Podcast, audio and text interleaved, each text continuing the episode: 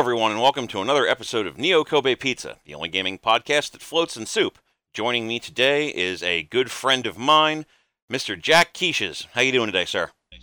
I'm doing all right, Mark. How are you? I'm doing pretty good, all things considered.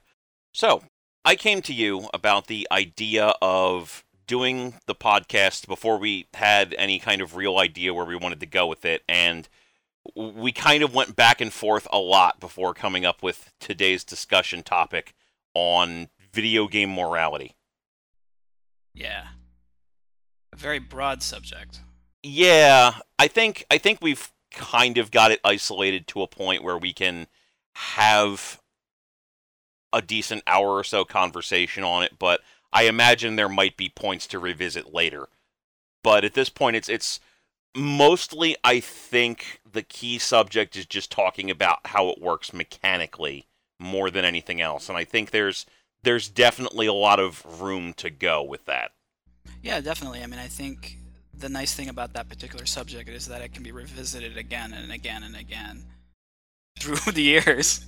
Yeah, especially considering how developers are trying to implement it and how they're likely not going to stop anytime soon and how we've seen it evolve from when it was first introduced, God, over a decade or so ago at this point. So that it's definitely a topic with a lot of room to grow. So let's let's start off with the the basic explanation of the thesis, more or less. Just game developers clearly want to create living worlds to the best that they're capable of doing with the tech provided to them. And one of the methods that a lot of developers, especially in story driven games and RPGs, things like that, will try to do to give these games more life than they might have otherwise is they'll try to apply the concept of morality to those universes, whether it be Fable or Fallout or Mass Effect or Deus Ex or Bioshock or whatever. They want to emulate real world morality on a smaller, more condensed scale within the confines of their game world. Unfortunately, as we've seen over many, many years and many, many attempts, a lot of developers are kind of bad at that. Most systems kind of boil down to base decisions, cartoony over exaggerations or underplays of what morality might actually be. And we had kind of discussed going into this the idea of ludonarrative dissonance versus ludonarrative consonance within the confines of gaming morality mechanically. Yeah, definitely. Um, going back to what you were talking about with living worlds, I tend to attack it under a different name, but I suspect it's the same thing that you're talking about, um, simply under the name of interactivity. A lot of designers want their worlds to be things that players can a- interact with. That when I do something in the world, the world reacts to what I have done. So, you know, I go down the street, um, I'm driving a car, I hit another car, uh, bystanders kind of look over in shock and maybe they run away. Maybe a cop car comes around and they want to investigate what I'm doing, right? The world reacts to what I'm doing. Um, a lot of the moral choices in games, in my conception, is uh, game developers trying to make it so that the world on a very fundamental level is responding to what my choices as a player is. So that kind of plays into that ludonarrative dissonance, right? Um, I think you've talked about it on the podcast before, so this might be old ground, but just to replay a little bit of that discussion, right? Ludonarrative dissonance comes from the, the Latin word ludus um, and narrative, and ludus meaning play, narrative meaning story. Um, ludonarrative dissonance is basically saying, look, sometimes you have the gameplay in a game and the story in the game, and they are in conflict, right?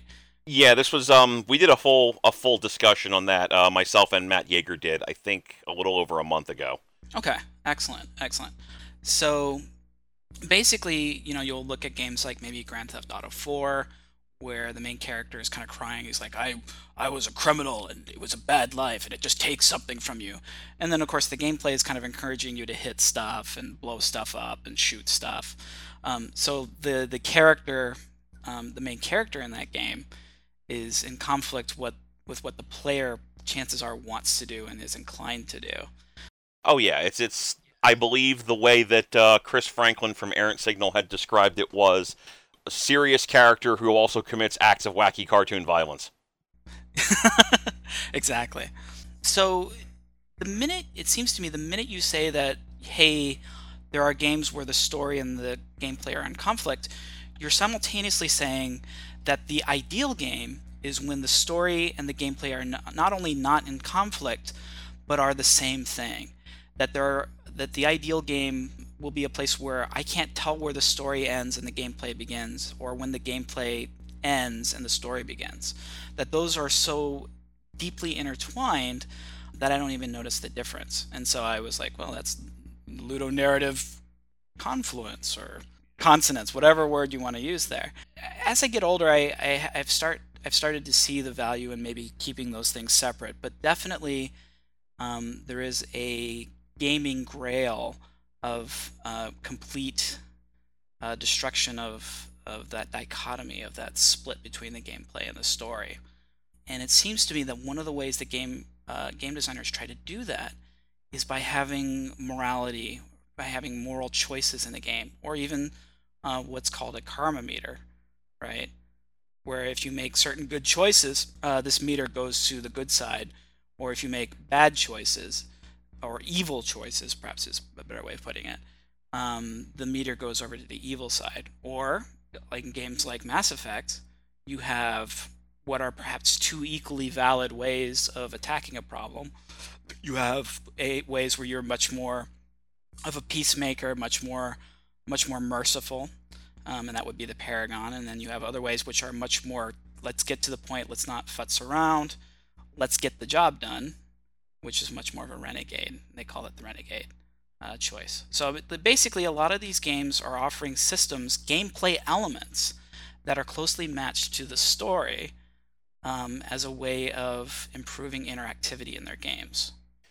Oh yeah, and it's I definitely love to see the idea of experimentation in systems mechanically as a method of trying to emulate how real life social interactions might work. Like the scientific process associated with that doesn't always work out, I think, the way the developer intends. A good example would be the recent re-released Lady Killer in a Bind uh, from Christine Love, where she works off of the idea of you are trying to emulate another person, and you will see conversation options that can only come up as being accessible once you've achieved X amount of social capital in the conversation, but you have to delay in order to get to that point and delaying too much might give away the fact that you're not the person you claim to be.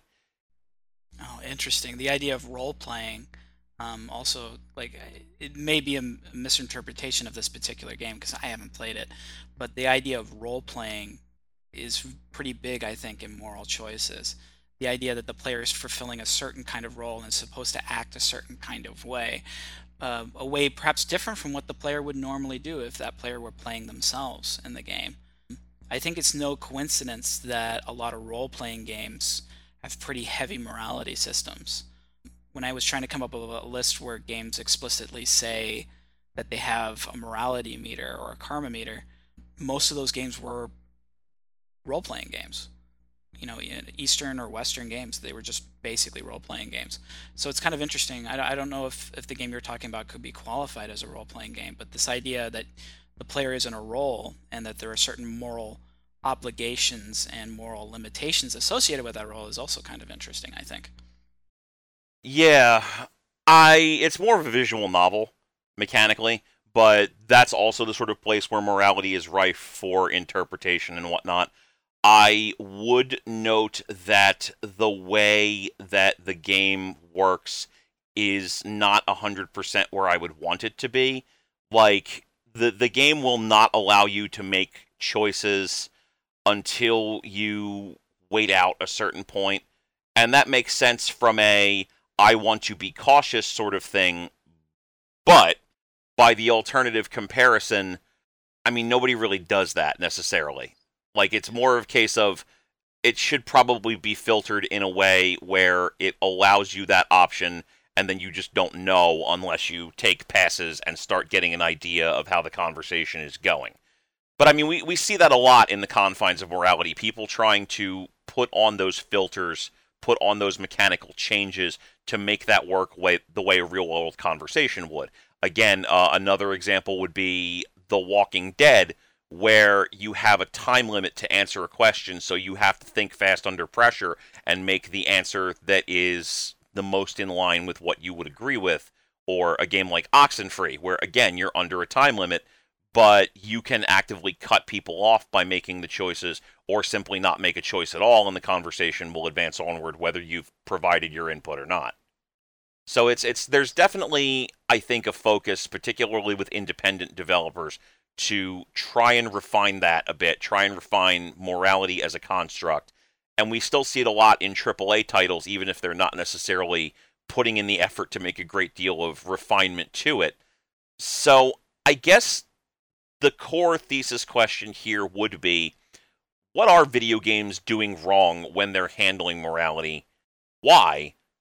And are there ways where we could do this better or that we have seen this done very well that other developers could look at and start building from rather than what they are doing now? There's a lot of different things that you could say um, irk the player. There's usually usually you're going to say that a morality system has done it wrong when the player is going to kind of maybe throw the controller down and say, this is not what I wanted to do at all, or wait a minute, I made all the right choices, why is this happening? That's a very subjective standard, um, but I, I think there's enough unity among a lot of players such that you can say, yeah, this is probably a problem in the game you're usually going to find it in, say, maybe a game like Mass Effect. Mass Effect, everybody played Mass Effect, right? And so I think a lot of people liked it, but there were definitely problems with it insofar as the fact that you have to pick a side in the game. So you you got that Paragon and uh, Renegade scales right early on, and you have to pick one of those pretty much early on, and you have to maximize it. Why? Because later down the game, there's going to be these certain choices that are only highlighted if you have enough points put into Paragon or Renegade. Um, and you put points in sometimes, like in the first game, you can put points into this certain stat by actually allocating skill points or by making certain choices that the game says is Paragon or Renegade, and uh, you can you can maximize it that way. But the point is, is that um, these choices are only highlighted. You can only pick these choices later in the game if you already have the requisite uh, stat level. Which basically means that if you want to say, look, I don't think that I should have to choose between being a renegade or a paragon, later choices in the game, choices that you would probably be able to say, right? There doesn't seem like there should be anything forbidding me from saying the same thing a paragon would say um, the game kind of slams the door at you and says, no, you've been too neutral this whole time. Neutrality is not a valid choice. And some players are going to say, no, wait a minute, I think neutrality is a valid choice because I don't think I should have to decide between either of these things. Um, a, lo- a lot of games do tend to kind of poo-poo the, the neutrality factor. No, I definitely, I definitely do agree with that one 100%. And to be fair, I do feel like to a certain extent, BioWare is kind of aware of that because they did make a certain amount of changes once you got to around Mass Effect 3 so that like Paragon and Renegade interactions could occupy the same basic meter and morality choices could be made basically dependent upon what you wanted to do at the time though there were some choices that required you to be at top tier or beyond a certain level so that you could make them, it generally presented less options that required you to be high Paragon or high Renegade. So it wasn't that you were restricted so much as you were minimally restricted, but otherwise you could answer more or less as you deemed appropriate. And I feel like it would probably work better for that sort of a situation if you were just minimally restricted or something just wouldn't work if you tried to do it and you just didn't have enough conviction in your beliefs as a renegade or as a paragon or whatever. But I feel like that's a good example of a system that could use refinement but isn't necessarily bad because again it's it's the worst systems are going to be thrown down full bore as as you suggested but a lot of systems aren't necessarily terrible. They can work and we can appreciate them, but you can look at them and you can say, clearly this is not right. This is this does not work in the realms of human interaction. But before we get into the full dif- like the full discussion here because there's a lot to unpack clearly. The one thing I think we should do since we we are trying to define certain concepts so people can follow along, we kind of have to define morality a little bit. Oh, but that's a that's a bag of worms, isn't it?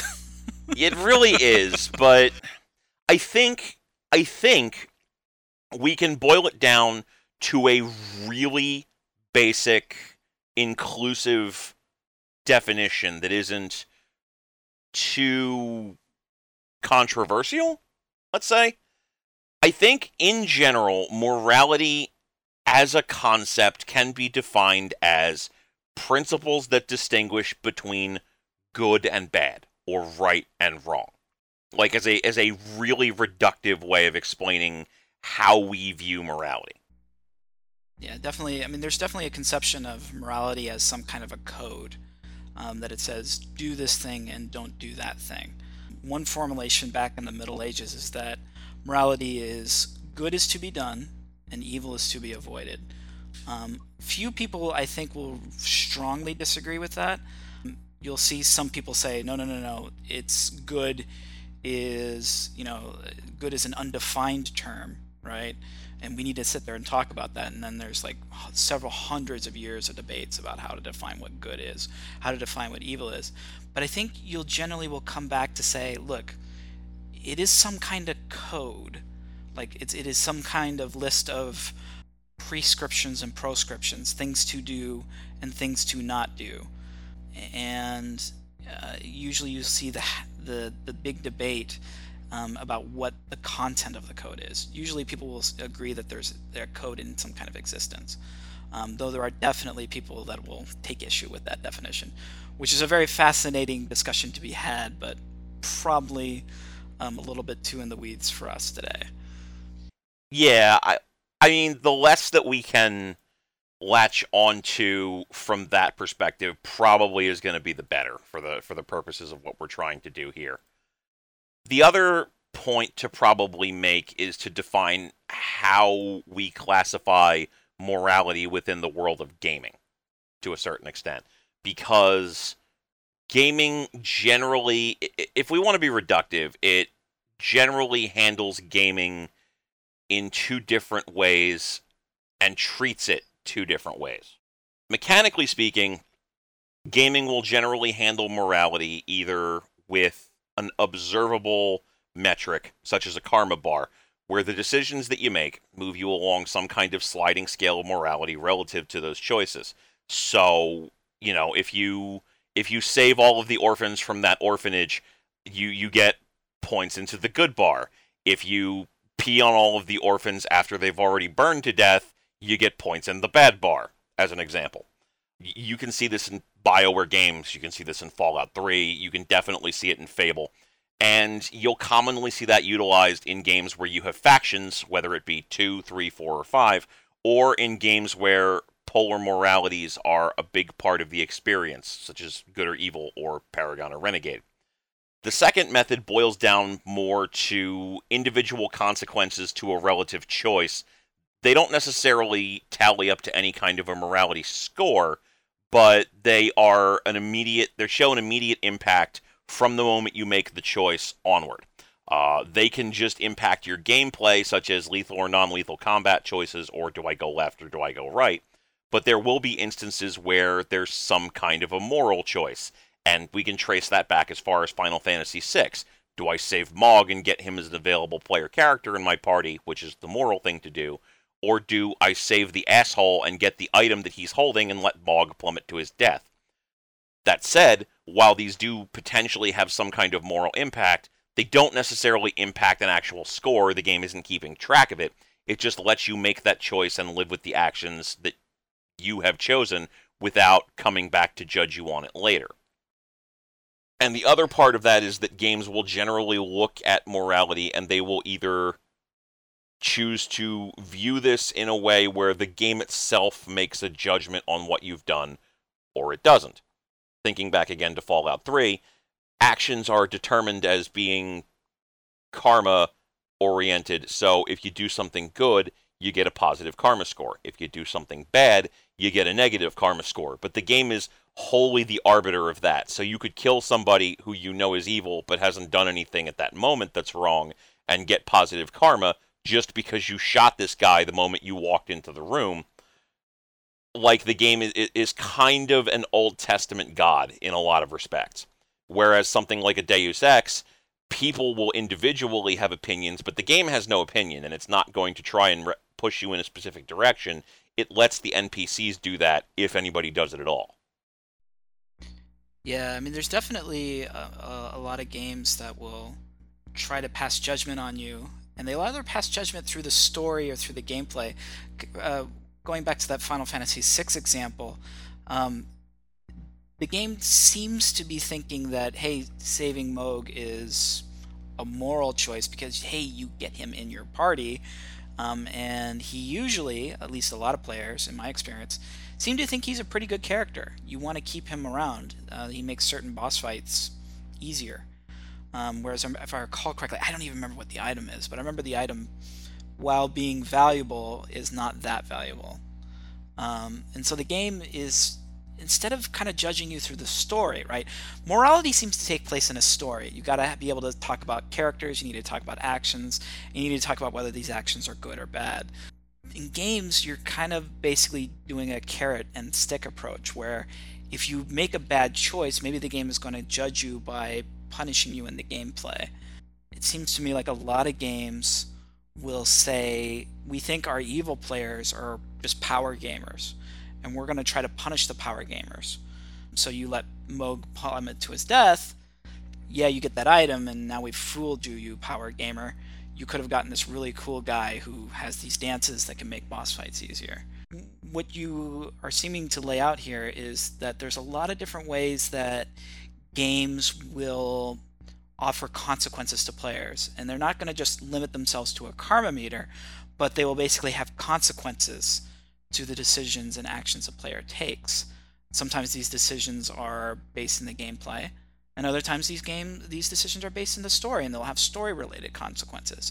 You kill a dude and you don't get story from him anymore, right? That's part of the reason why like in a BioWare game, you often will say, look, if you have if you can choose to kill a guy, it doesn't matter how evil he is, how depraved it is. Killing him is going to cut off his storyline and you'll never see anything from him again. But you let that guy live, you will get more storyline and perhaps even chances for XP, um, affection gains with characters, maybe even something that is related to the larger plot. Those consequences tend to play into a, a, a player's uh, decision metrics in a lot of different ways, I think. There's gameplay, story, consequences. Agreed. I, I would definitely say that when a game is more directly involved in how it chooses to handle its morality like when you can see the creator's hands more appropriately putting the pieces into place there's definitely an impetus to follow along with what the game is trying to do or at least attempt to see what the game is doing. In a game where morality is just a bar and it just seems like it's it's kind of influenced but it doesn't necessarily change a whole lot uh, a game such as fable for example where like the narrative is not directly impacted by your morality, but you go through physical changes and what have you. There's definitely, I think, the impetus to experiment and goof off and see what happens. And I do feel like some games actively encourage that sort of power gaming because they will make it mechanically easier to be bad. But when you can see what the developer is trying to do and when you see that there's a purpose toward following the game through in its morality systems and investing the time in building a character in a way that is morally consistent or in a way that has some kind of an impact to the narrative, I feel like gamers will get more invested in that even if the way that the game handles it isn't the best because they can see the investment that the developer developers put in and they'll be willing to forgive them those missteps and follow along down the path. Yeah, I mean, I think there's going to be two kinds of players, at least in that sense. There's going to be players that are much more long-sighted, and then there's uh, excuse me players that are much more short-sighted. And I don't mean to cast aspersions on this sort of player, but a lot of your short-sighted players are probably going to be power gamers, though power gamers can be quite long-sighted. Your power gamer is going to be, look, I need to increase my stats now. I need to kill this person now because I need their loot. I need to beat this person up because I need the information from them right now. Um, whereas a long-sighted player is like, wow, this game is going to be a lot harder for me if I don't kill this person and take his stuff. But maybe there'll be much more of a payoff down the road. And actually, you do kind of see the games, at least in my mind, do follow that kind of metric, that kind of analysis, because you get a game like maybe Dishonored, right? And Dishonored's like, if you kill people, the city is going to have more zombies them. I guess they call them weepers, but there's going to be more bleeding eye zombies in the town, and there's going to be no one around, and it's going to be a lot darker. And if you don't kill anybody, well, it'll be a lot cleaner and nicer, and the sun will come out. The catch is like a lot of the mechanics in Dishonored make it so that you want to kill everything in sight. Like you can stop time, you can kill multiple people at once, uh, you can maybe put a trap on this guy's back and push him into another group, and then the trap explodes and kills all of them. A lot of the gameplay mechanics in that game push you to kill everything in sight. But the problem is that the game later and down the road tries to punish you for doing that. This is spoilers for Dishonored, though, in fairness, if you're going to talk about morality, you're almost instantly going to be talking about spoilers because the end result tends to have an impact on what people say is good or bad. So, with that in mind, um, at the end of Dishonored, there's a last level where you got to basically break into this castle and save the princess, right?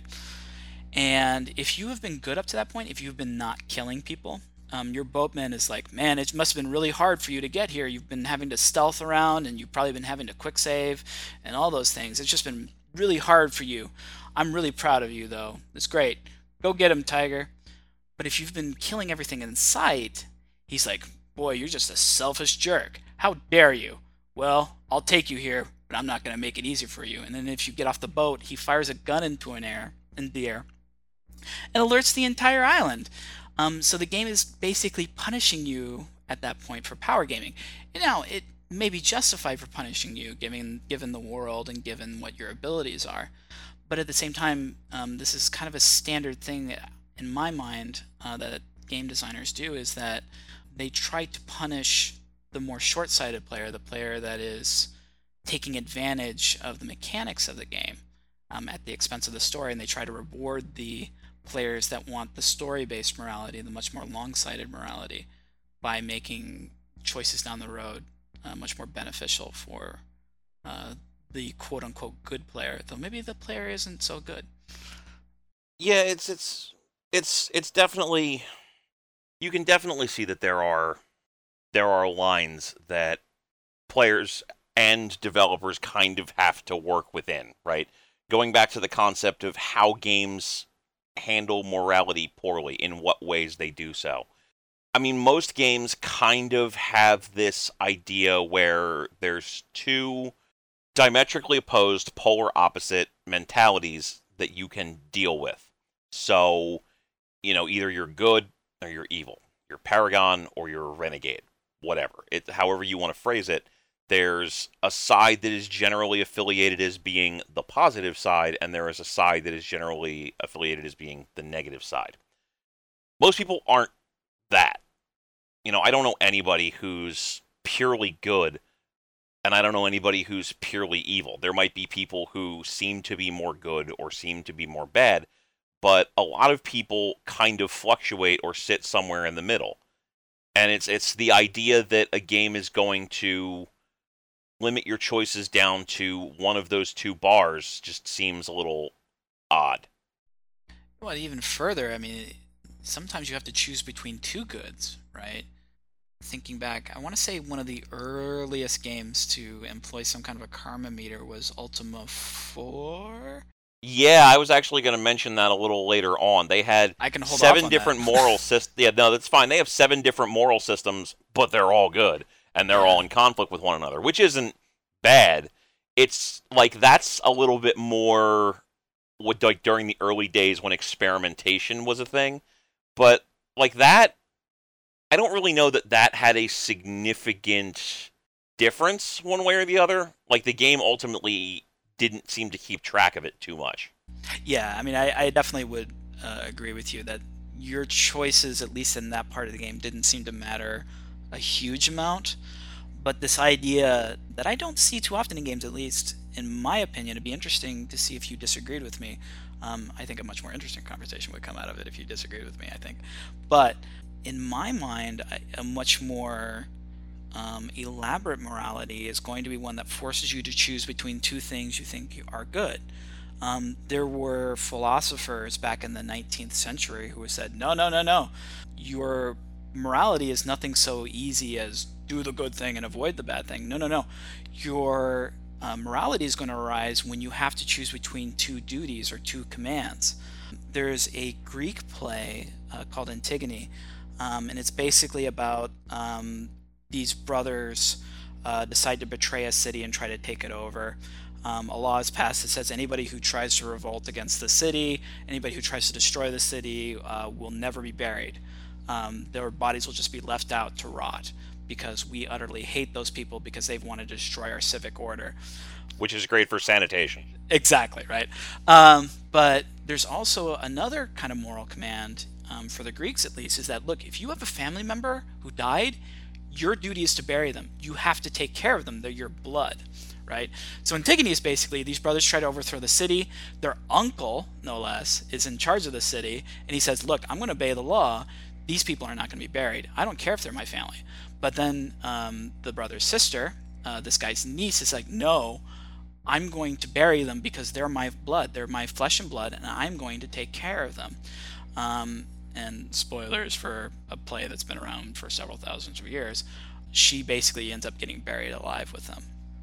Um, it's a very sad story, but there were philosophers in the 19th century who were like, no, no, no, this is actually how morality really works. Morality forces you to choose between two good things, right? Um, suppose you have like a moral command to feed yourself. Um, and so you have like $5 and you're going to go buy a sandwich, and then you see um, a poor person um, who's like, I haven't been able to eat forever. Um, so you have like the moral command to feed yourself, and then you also have the moral command to take care of those who are destitute among you. Now that's a pretty easy decision to make. I mean, most people are going to be like, oh, I could probably go without eating for a day, right? Um, but I think it does at least serve as illustration that we do tend to kind of choose between not good and evil necessarily, but between good and good. Um, and I, I, I wish I find myself wishing that more games would do that. Games certainly try to, and usually these things are the the the games where they're trying not to cast judgment on you, um, and so they are generally perceived as morally gray, but they're usually choosing between two good things, right? Yeah, and it's I agree with that assessment, and I do feel like I don't necessarily know if it needs to be two good things though I, I do feel like the decision should be more complicated. Even even if you're going to cast the view that there is a quote unquote good side and a quote unquote evil side, it would probably be better if the good side isn't necessarily obviously good and the evil side isn't necessarily obviously evil. If there's any ability where the player can rationalize why they would want to do one or the other beyond seeing everything through to the end or getting a powerful item or whatever. I feel like there's there's definitely something more compelling to that. And I guess the problem is is that a lot of games don't do that. Like maybe this is just me, but I've seen more than my fair share of games where not only is the choice between good or evil, but it's cartoonishly obviously good and cartoonishly obviously evil. And like they don't even try to make it a question. It's it's apparent that evil is evil, good is good, and you're not really given any sort of leeway. Again, Fable is a perfect example. If you do evil in Fable, you fucking grow horns. There is there is no middle ground there at all. Like if you do bad, you turn bad. And it, it, it is very clearly a moral statement of if you're good, light radiates from your butthole and the people sing your praises in the streets. If you do bad, you grow literal devil horns and people just talk shit about you constantly wherever you go. Like the, the game is just being hyper reductive about how it's handling that. And I mean, in Bioshock, in a lot of respects, it's worse. Do you know how many little sisters you have to kill in Bioshock for the game to decide that you have to get the bad ending? I honestly can't remember. I want to say it was like at least two or more. Two. At least two. I've seen some people say it's one, but if you do at least two, you are ultimate evil forever. Really? Like, I can understand, like, there's a certain amount of self interest in killing a young girl. Sure. That's awful. But two out of, like, the 20 or so that are in that game, that's statistically insignificant enough to determine whether or not somebody is the sort of monster that would declare world declare war on the entire oversea world. Seems a little silly. Yeah, I mean, certainly, definitely the consequences of that decision don't seem commensurate with the actual decision itself. Um, but it's I, I, would love to be a fly on the wall in the design room for that particular thing um, uh, in Bioshock because um, in real life, at least, if I kill a little girl, I'm going to prison probably for the rest of my life. Um, but it's just one girl, right? You know, or just one child. You know, um, that's that's like the ultimate decision. And as far as society seems to be concerned, um, I don't get to come back from that. And maybe that was what they were trying to do in Bioshock.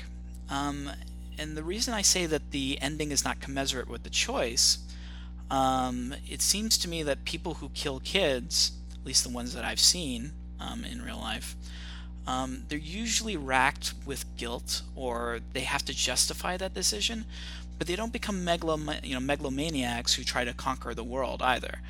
Um, I don't think, and I apologize for invoking Godwin's law here, but I don't think Hitler ever killed a child, at least not personally, right? Um, ignoring ignoring the Holocaust. You don't think he ever directly shot? You don't yeah. think he personally shot a kid? Whereas, for the purposes of a game, if we make a game where you're Hitler, the fact that he never personally killed a child would mean that he's good, right? Now, you know, we don't want to say, oh, Bioshock, how dare you have a morality system? We're probably more saying, look, Bioshock, you probably didn't work out this morality system of yours as well as you could have um, recognizing that it's recognizing that morality systems are a difficult thing, right? Just go to any courtroom and you can see that morality is not an easy thing. But at the same time, um, we would probably say, hey, you guys probably need to work on this. Yeah, and it's you can take it a step further within the confines of, of going to you know the Hitler conversation or really any sort of dictator in any capacity, and you can make the obvious point of is it better or worse when you are willing to actually kill a person versus forcing others to do it. So like there's there's a certain inherent moral question of is Hitler actively worse for ordering other people murder all of these children instead of doing it himself? And like that again is completely beyond the scope of this conversation, but it is something to think about just in your own time. I feel like I feel like though in the case of Bioshock, going back to it, it's not as simple a question as, you know, is it like, are you a monster for killing little children? Because, again, these aren't presented as just you're walking up and murdering a little girl. They are ADAM infused, blue faced monsters who are actively encouraging the deaths of others, gleefully stabbing corpses, the whole bit. They are horribly dehumanized when you meet them the game doesn't make a great effort of trying to justify to you that you should want to save them beyond making you say morally it's the right thing to do. And there are benefits for doing it to be sure. In a lot of cases, if you think about it, it's actually more beneficial to save all of the little sisters than it is to murder any of them because you get a lot of immediate benefits for doing so, but you get a lot of much better long-term benefits for saving all of them and refusing to kill any of them. So it's it's the need of the immediate versus better benefits in a long-term capacity. Most gamers would probably choose not to kill the little sisters unless they just want to see that ending or if they want power now now now. Well, I think that's the crux of the big debate. I think in a lot of morality systems and games is that um, you would think that be- the choice between good and evil is the choice between what is advantageous and what is good, right? I'm probably going to pick evil because it actually benefits me, and I'm going to pick good because it benefits others, right? And so Bioshock seems to present that. Bioshock seems to be saying, look, here's this little girl. She's you know before the age of reason or the age of accountability whatever you want to call it maybe she doesn't have complete conception of her own actions um, she was raised that way and she doesn't know anything better. But you can save her. You can take her out of this life and that's good. But guess what? You don't get any more um, uh, any more abilities. You don't get any more power from uh, from killing her right? So you can choose between benefits or being good the problem is that Bioshock undercuts that choice, as you've pointed out. Bioshock later says, Oh, hey, you've been really good. That's nice. Now the little girls are going to leave you little presents, and you're going to get abilities from that. Chances are, um, abilities that were greater than you ever could have gotten by killing the kids. And yeah. And not only that, it's a lot of games get really narrow sighted about this sort of thing.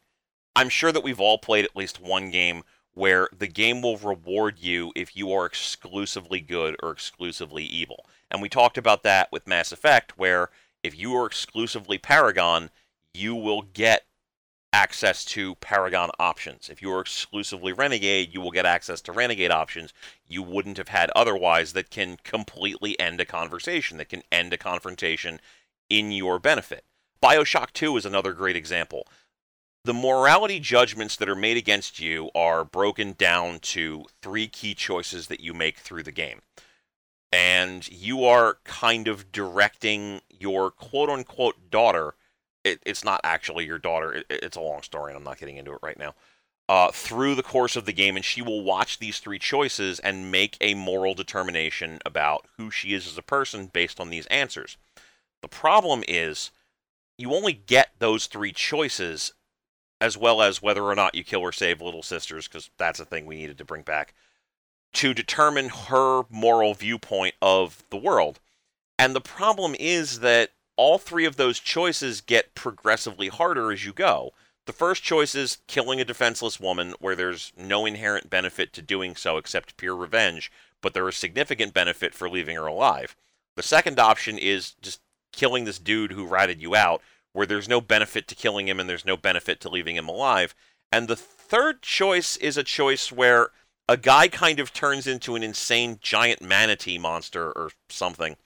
In his sane form, he begs whoever finds the tape, kill me. I don't want to turn into this. I don't want to be this. Please kill me. And then you get to the point where you can kill him. You can put him out of his misery. But if you do that, the game decides that that's an evil choice. Interesting. So you if you've already decided to spitefully kill one person, you just got the bad ending. And to be fair, I mean you already spitefully killed one person, but boiling down morality to three choices made throughout the course of the game and not to any of the hundreds of other splicers that you have to fucking murder. It's a little silly. Like they don't they there's no shade of gray there, really. It's my daughter survives and she's moral, my daughter survives and she's immoral, and the only thing that the little sisters option changes is whether or not the little sisters are hanging around at the end of the game. And I mean I think like the worst part is you get games where developers just don't put in the well they'll put in the moral system and they'll allow you to be morally virtuous or morally bankrupt but the ending comes down to one choice at the end that just decides how you ultimately get to that point and i want to be clear i don't mean that you should be locked out of a choice depending upon the morality score that you've been assigned by the game. If you decide at the end of the game that you want to have the good decision, that's viable. I just think that games should focus more on the fact that a person who's been an awful piece of shit and who makes that right moral choice is doing something redemptive and it should be treated as such, not just this one choice is the only fucking thing that matters. You know, there should be penalties, there should be considerations. And in a lot of cases, there will be games where you can just be a, an unrepentant piece of shit asshole, just do the worst things, it doesn't matter. And then you get to the end and you do the good guy thing and you get the good guy ending. Yeah, I mean, there's definitely very little room for redemption, at least as far as the player's own choices are concerned. You can't start off a game being evil and then suddenly at some point decide to be good.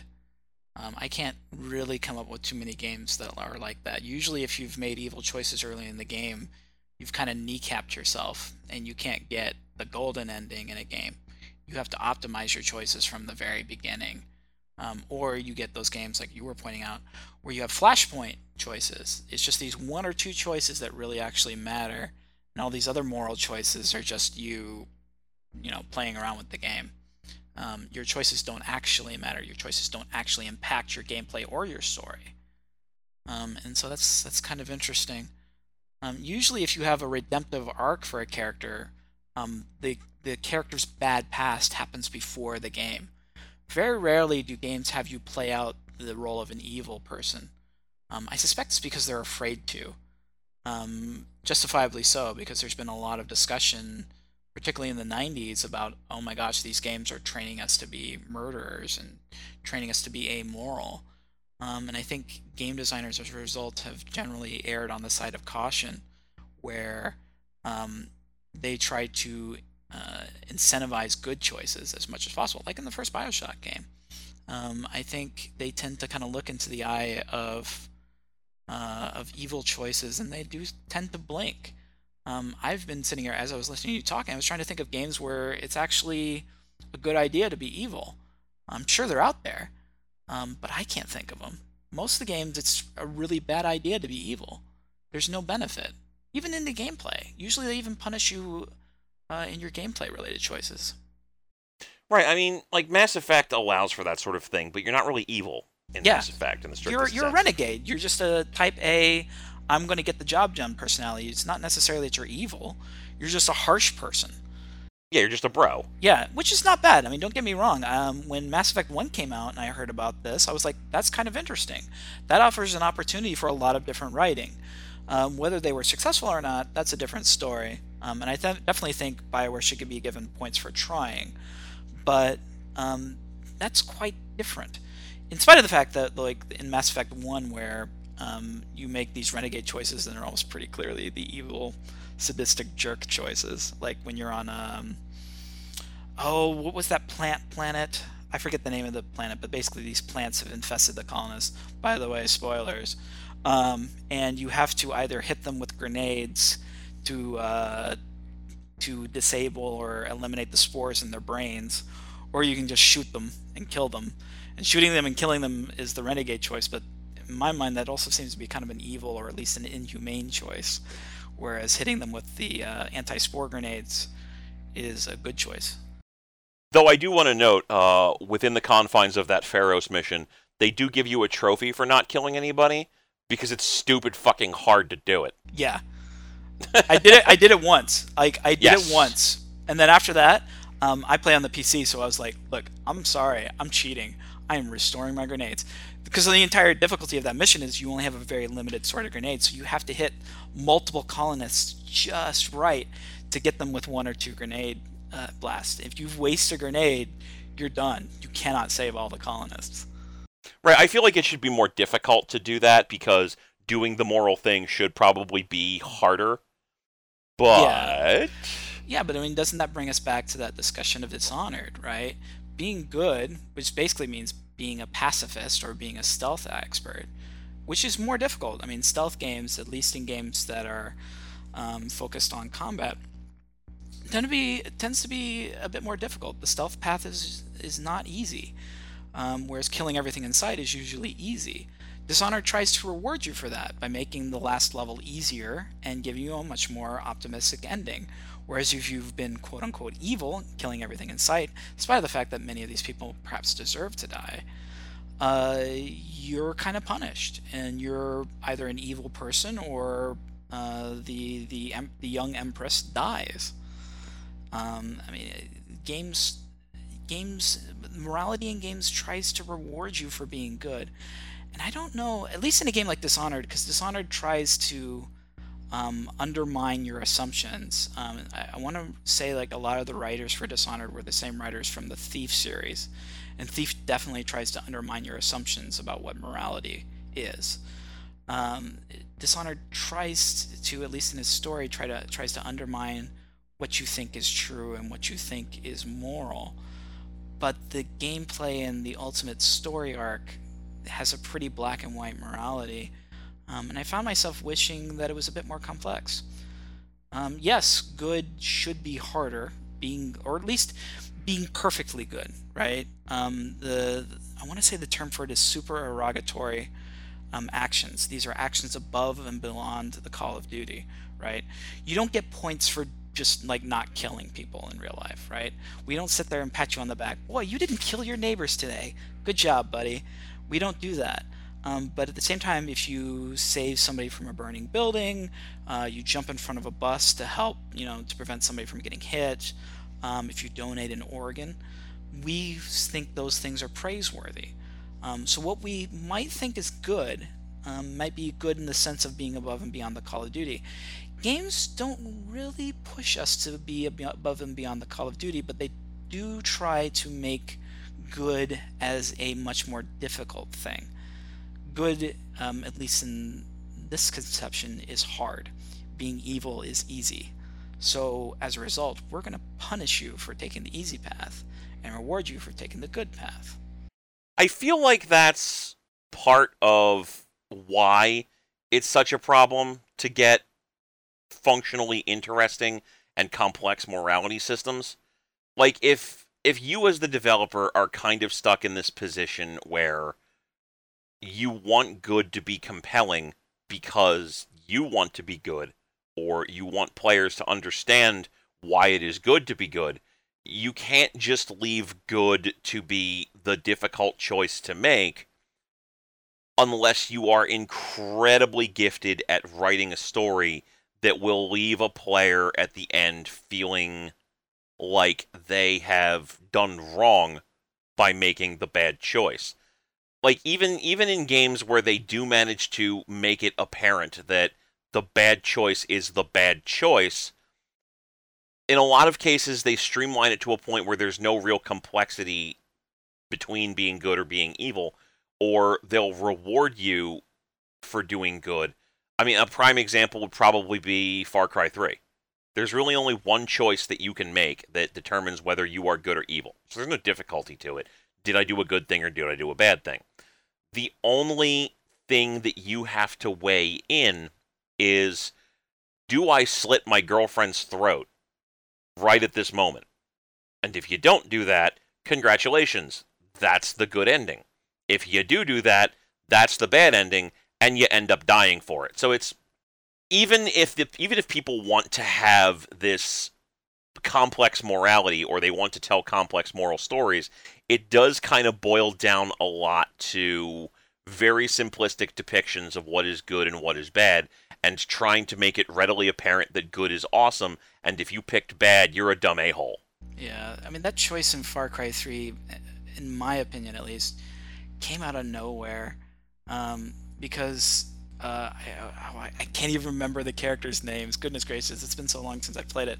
But the uh, the lady who lives on the island is like, "No, you gotta kill your girlfriend. You gotta never look back."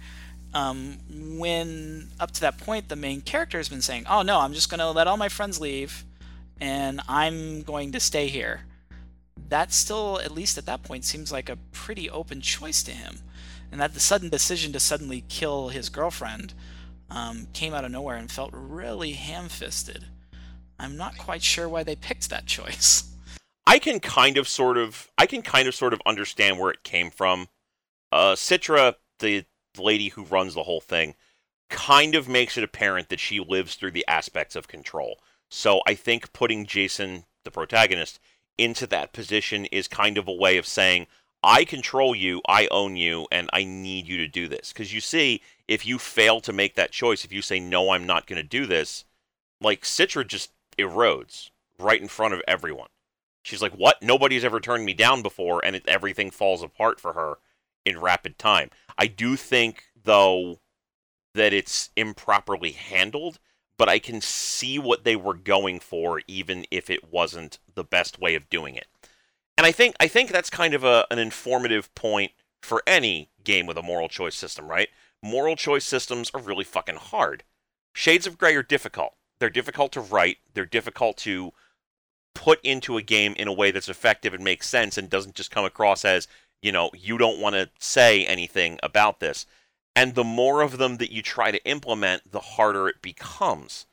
Not to mention, in a video game, you also have to track all of that shit. You know, you have to have instances where there are multiple choices that could potentially influence your moral judgment with multiple factions or with multiple belief structures. And the more you have to track, the more you have to implement, the harder it becomes to incorporate decisions, uh, incorporate impacts that make sense and are logical especially if you're writing a game by committee where you don't just have one unified writer. And if you have one unified writer, that game's never going to get done. That's interesting because I, I often part of the reason why I often want to be a fly on the wall in some of these design rooms is because um, I can't help but imagine there's like maybe some corporate guy in a suit. Like all the designers are sitting there, like maybe in t-shirts or polo shirts and jeans, but this guy's got a suit and he's got this immaculate tie, and he says, "Look, if you make it so you kill children, we're to have like a thousand think pieces and people are to boycott our game. We can't do that.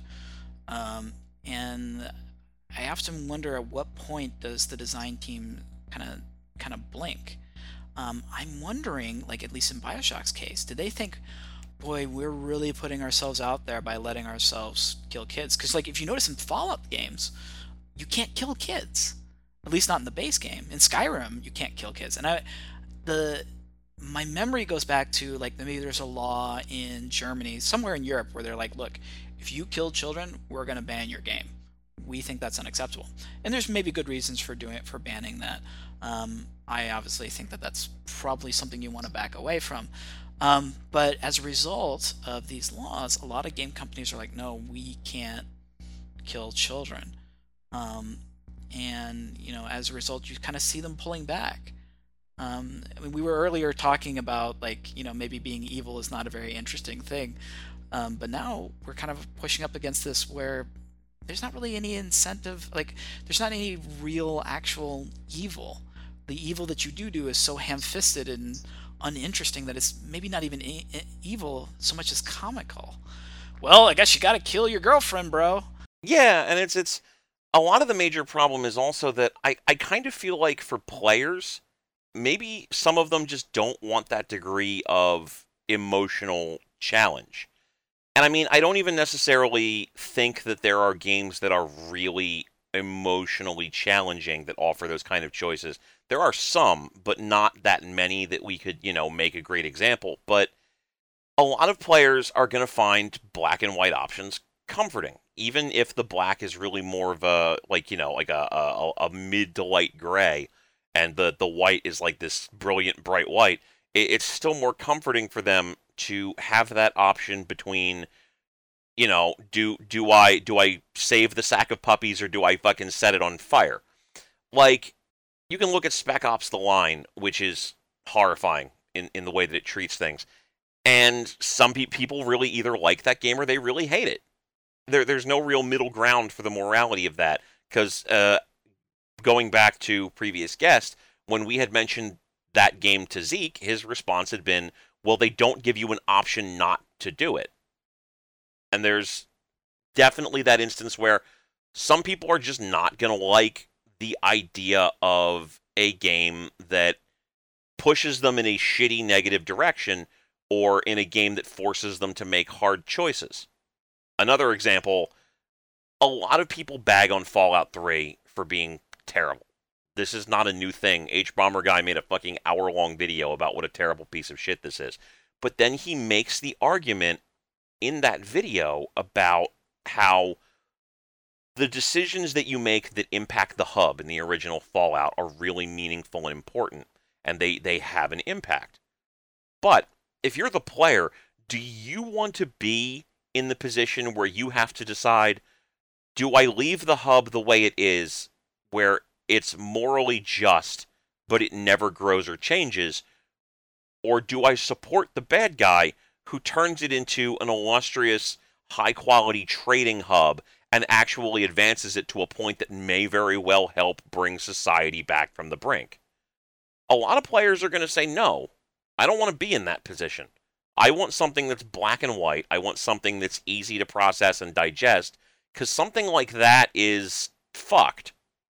You know, I don't want to have to decide which is better the thing that's better for the greater good of humanity or the thing that's better from a moral perspective.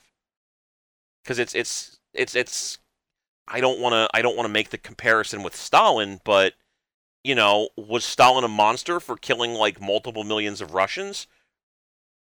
Or Well, was yes. the fact that he dra- yes, I mean yes, absolutely he was, but he also dragged Russia kicking and screaming into the industrial revolution. Yeah. Yeah, I mean, Do you want to have to be the person that decides if that was right or wrong? I don't.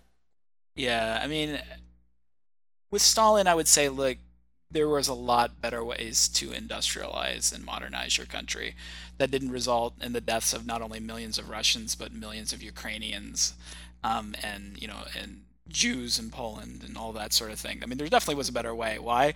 Because Britain seems to have done a much better job of that. And in, in Britain's kind of legendary for oppressing its lower classes during the Industrial Revolution. But I, I do take your point um, about this kind of. This might be a really simplistic way of putting it, but the gentrification versus. I don't know what the opposite of gentrification is off the top of my head, but the notification of a community, right? Do I make it so that it is prosperous and has monetary value to the detriment of its poor citizens? Maybe the poor citizens have to move away or they have no soul. Or do I leave them the way they are and they have this nice little provincial life, uh, to borrow from Beauty and the Beast, right? Like, uh, that is a decision that I would say we do live with, right? Um, in a lot of major cities in the United States, they're dealing with this gentrification problem where it's kicking minorities out of neighborhoods. Um, I think, um, and I suspect that this is the case in parts of Europe as well, to put it lightly. I mean, those are very complex issues. But that is an issue that I think that we do deal with today. Um, but I do also take your point that in Fallout 3, perhaps, that maybe maybe that's done in a little bit of a simplistic way. Um, and going back to that, and I might be misinterpreting you, um, so I apologize if I am. But going back to that, I mean, there's certain games where you kind of sign up for a simplistic choice. You sign up for simple games. And there's other games where you sign up for really complex choices. Spec Ops: The Line, I I would say I, I would agree with Zeke that um, there's not really any choices. There are others who say, oh no no no, the choice you do make choices and it does impact your gameplay. Um, and I and I will attempt not to fight that particular uh, uh, that particular assertion. But the, the the climax of that game, um, where and again spoilers, you drop white phosphorus um, on civilians, which is a war crime. Um, that you can't get away from, um, and that I, I personally would say was is a, is a rather simplistic choice because you don't get to choose whether to be evil or not. I do definitely agree with that assessment. Like there are it, it doesn't do the best possible job of allowing your choices to matter. Like you're inevitably going to have to make a horrible choice.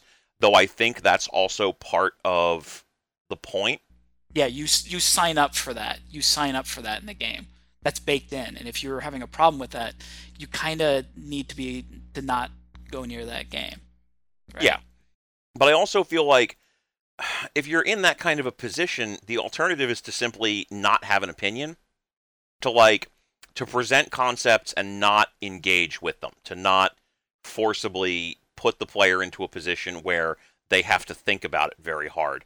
And sometimes games do this effectively where they allow the player to make their own determination. Again, Fallout being an example. But in a lot of cases, you'll see that happen, and the game will be accused of not having anything to say about the topic.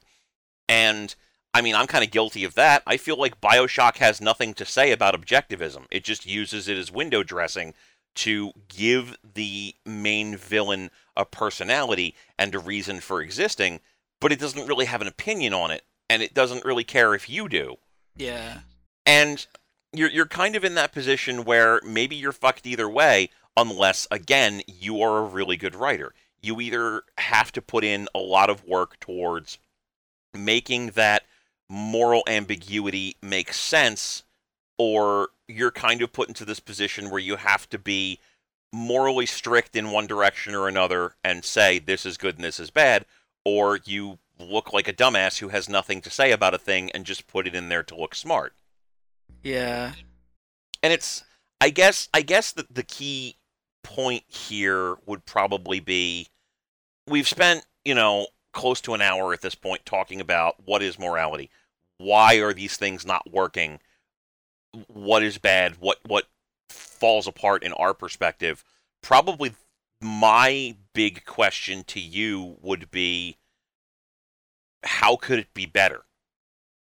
And I mean, I've seen good examples in games. I've seen examples that I personally think show a definitive possibility for us to grow the idea of moralistic play in games. I mean, just as an example, like the obvious example is probably Dragon Age. Interesting. Tell me more. So, Dragon Age doesn't have an opinion on your morality. Or more accurately, I should say, it doesn't have one specific meter that tracks its opinion of your morality. Your endings that you get in that game are wholly independent of your moral choices. Uh, taking the first game as an example, and again, spoilers, you get to the point where the option is look, the bad guy has to die. That's just going to be the way it goes. Uh, but whoever kills the bad guy is going to die. Your choices are one, you choose to kill the dragon and you die. Two, you have your fr- your one friend. I don't remember his fucking name to save my Alistair. life. Alistair. Alistair. There we go. You you choose to have Alistair sacrifice his life and kill the dragon. Or three, you fuck Morrigan. Nobody dies, and she takes your weird demon kid off with her that came from killing that dragon, and that sets up the plot for Dragon Age Inquisition. But those choices are wholly outside of the morality aspect of things. You can weigh in what you think about the morality of letting Morrigan have this demon kid and do whatever with it, but outside of that, like there's no moral ground that's covered. Instead, Dragon Age gives you options that it isn't necessarily very invested in. Like the game is not going to crap on you for the the choice that you've made. And while there might be impacts from it by and large, like the game doesn't make it a big deal per se. But your allies will say, I don't like this, or I do like this. And you can make significant choices that will improve your standing with them or worsen your standing with them, depending upon how you've chosen. Dragon Age Inquisition actually makes this an even bigger deal because if you make a decision with far reaching consequences, every person in your party, not just the ones who were immediately with you at that moment, will have a direct opinion of what you've done. So you make choices with the idea in mind that it could very well damage your relationship with three, four people at one time. And you have to make the choices based on what you think is right or based on who you want to like you more. And I, feel like I feel like that's an interesting way of dealing with morality because in a lot of cases our morality is kind of reflected through the people that we deal with. You know, like you you don't just make decisions in a vacuum. You're wondering, well, what would this person think of me if I did this? What would this person think of me if I did that? And it's interesting to see a game kind of take that to a mechanical perspective and say, well, do you care what these people think, or are you going to do what you think is right? Or are you going to do what this person thinks is right? Yeah, I mean, it's definitely. Dragon Age seems to be approaching morality, at least in insofar as it does approach morality. Um, it uses morality as reputation. Like, your reputation is somehow reflected in your morality, though the game doesn't necessarily buy into that whole stock. Um, there are issues like I'm always suspicious of morality as reputation.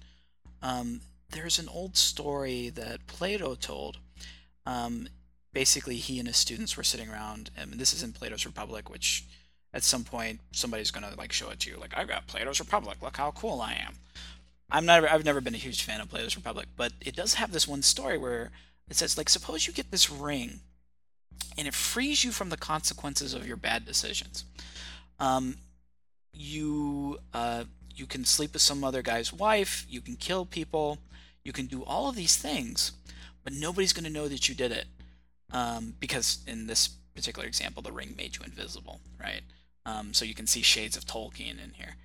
Um, the ring frees you from your consequences. The ring frees you from people thinking that you're an evil person. So, Plato asks, do you still have incentive to be quote unquote good? Nobody's going to hate you if you're evil. You can be just as evil as you want, and nobody's going to blame you. In fact, they may even say that you're an awesome person. Um, later in the book, they take it even further. Let's like try to make it so that good people are blamed, that good people are hated in this society. What's your incentive for being good? I suspect most people are going to try to offer this kind of argument that, well, being good is choice worthy for its own sake. Now, suppose you grant me that. There's a lot of discussion to be had on that one.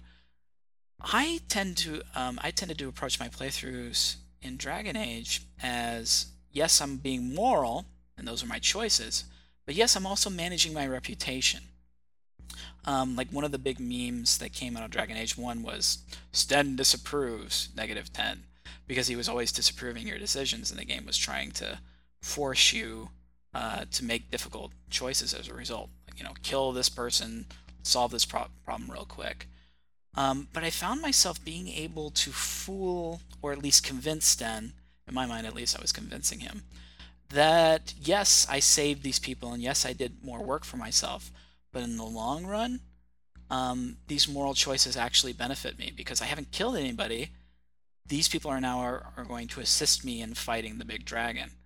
Um, so I would call back to boy, it'd be really interested, interesting to be a fly on the wall in the in the Bioshock writers' room to see how they wanted to approach it because they're definitely they're definitely trying to emulate George R. R. Martin um, because you know the books were out before the show was and they definitely had read the show or read the books excuse me um, but I also um, wonder if they had been playing a lot of the old Black Isle games and uh, Knights of the Old Republic 2, the Obsidian game, because those focused on individual reputation systems.